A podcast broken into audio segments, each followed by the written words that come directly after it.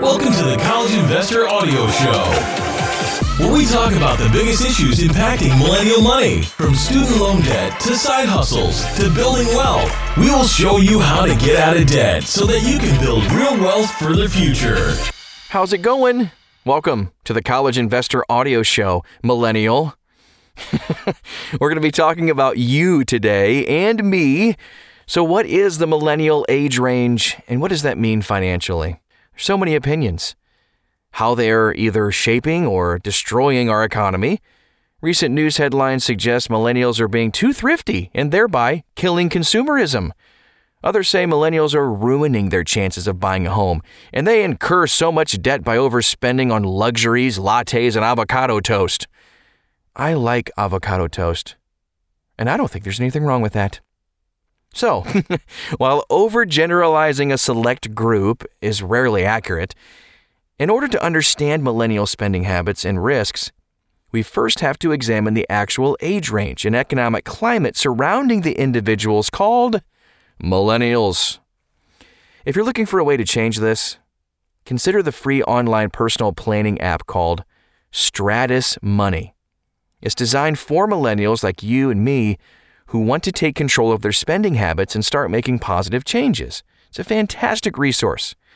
Well, here, here's just the basics. If you just want the basics, the millennial age range is roughly 18 to 35 today. So millennials were born between 1982 and 2002. Now let's talk about the millennial age range a little more and why they are flocking to services like Acorns, where they can invest 5 bucks and get a bonus for doing it. Uber, where they can share rides, and Airbnb, where they can stay in other people's houses. It's awesome. So, who qualifies as a millennial, and who are these millennials? Now, there are conflicting opinions about the actual age range of millennials. You know, some say people born between the early 80s and early 2000s are categorized as millennials, while the majority agrees that those born between the 80s and mid 90s are millennials. Census Bureau results provide that, that the millennial generation is the generation of children born between 1982 and 2002. That's some 81 million kids who have taken over K through 12 have already entered college and the workforce. This generation will replace the baby boomers as they retire. Other sources suggest that the cutoff date for millennial is 2000. I guess that just makes it easier or something. So we put the exact date range of millennials as those who are 18 to 35 today. Basically, today's high school graduates to 35 year olds. Huh, that's a pretty big range. Although there is no consensus on the exact years the actual generations begin and end, millennials are usually born between 1980 through 1988. They were born before computers and cell phones became widespread. But it's important to note that there are really three groups of millennials those that graduated before the Great Recession, those that graduated during the Great Recession, and post recession graduates. This has directly impacted the average millennial net worth. We have a podcast on that. You can also see that as well. Aside from technology and the recession of 08, the events of September 11, 2001, also known as 9 11, was the most generation defining moment for millennials in the United States. The reasoning for the cutoff date of millennials stems from the theory that individuals born after 2000 were not old enough to understand or be impacted by 9 11. Millennials have a tendency to spend money on experiences rather than material possessions. Those experience centered spending habits have allowed for the creation and growth of businesses, such as Airbnb, which are centered around avoiding high hotel costs. Also, Millennials are willing to forego some of the basic luxuries in order to stretch their dollar for spending on experiences by using rideshare services like Uber. Aside from ensuring safety while enjoying the nightlife, rideshare services help reduce transportation costs while being mindful of decreasing the carbon footprint. Millennials are also big side hustlers. They embrace the work from wherever, whenever mentality and are great at using the online economy to their benefit. Let's take a look at, oh, great, some common stereotypes about millennial financial habits.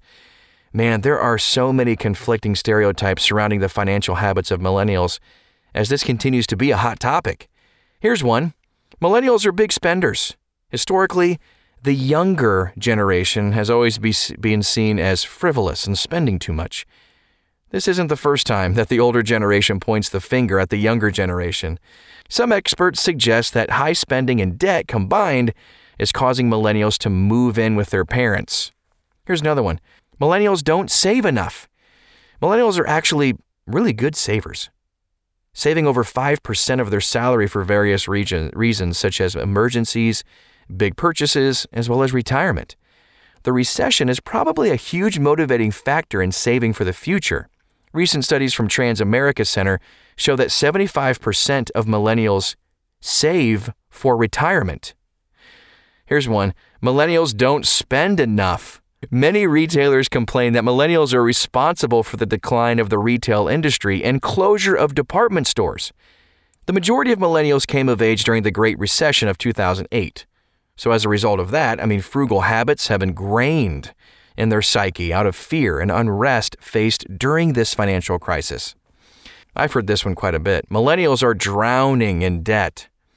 Americans owe more than 1.4 trillion in student loans, and the majority of that debt belongs to millennials, according to a survey of 1,000 millennials by ORC International. While millennials may be saving their money, the majority of their income is spent, spent on repaying debt, resulting in depleted savings and lower disposable income. That's why we recommend services like Pathrise that help millennials get higher paying jobs earlier in their career. You can see that resource, and I'll talk about that later at thecollegeinvestor.com. I've heard this one as well. Millennials are financially unable to purchase a home. While millennials are saving their money for retirement and their first home, debt makes it difficult for millennials to buy their first home right away. Aside from that, many millennials are waiting to buy their first home until they are financially stable, even before they get married.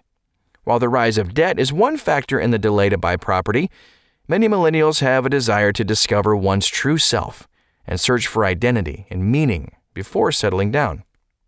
So let's take a look at millennials and student loan debt. This relates directly to whether most millennials go to college and, more importantly, whether or not they complete their college education. So, the risk of for accumulating debt at an alarming rate is especially high for those who do not complete college, because traditional jobs in the higher pay range generally require some college education.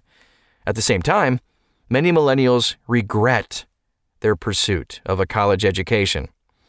While some studies suggest that most millennials have a good handle on student loan debt, the majority of millennials have some of the highest student loan debt rates in history. According to a study conducted by the American Student Assistance, a nonprofit dedicated to eliminating financial barriers to attending college, recently released the Young Workers and Student Debt Survey. So, the data shows that employees aged 22 to 33 stress about their student debt so often that it affects their health. When it comes to money, millennials do have some of the highest student loan debt rates of any generation in history. The average millennial has over 30 grand in student loans. Millennial student loan debt affects all of us because it has a direct impact on our economy. Ultimately, these students in debt will see a slower growth in their savings, causing further delays in starting a business, starting a family, or even buying a home. Also, because the majority of these loans are federal loans, they will add to the overall national debt. Some millennials have resorted to desperate measures, accepting jobs with low pay in hopes of student loan forgiveness, including seeking employment at Red Lobster in mistaken hopes of eliminating student debt. There are a wide variety of volunteer programs that offer student loan debt reduction, such as AmeriCorps, the Peace Corps, and career specific loan forgiveness programs. If you're serious about resolving your student loans and have aspirations for a public service career, then public service loan forgiveness training will be a huge asset to helping you get and maintain eligibility while you take control of your debt. It's amazing. So here's a final word. Whether you believe that millennials are financially responsible or not, the economic climate has created fertile ground for increasing amounts of debt of all types, including student loan debt. While coming of age during a recession undoubtedly affects your spending habits, we have seen enough evidence on both sides to suggest that millennials are financially responsible and yet still encumbered by significant debt. And that'll do it for today. I hope that was helpful. And if you are drowning in debt, we really just want to make it known that you can get out of it. There are so many ways to get out of it, and you don't have to stress about it. It doesn't have to affect your health. Let us help you. Check out thecollegeinvestor.com. We have tons of resources. We'd love to be able to come alongside of you and just help you out to get through this. Please share, subscribe. Maybe you can help somebody else too. Thanks, guys. We'll see you next time.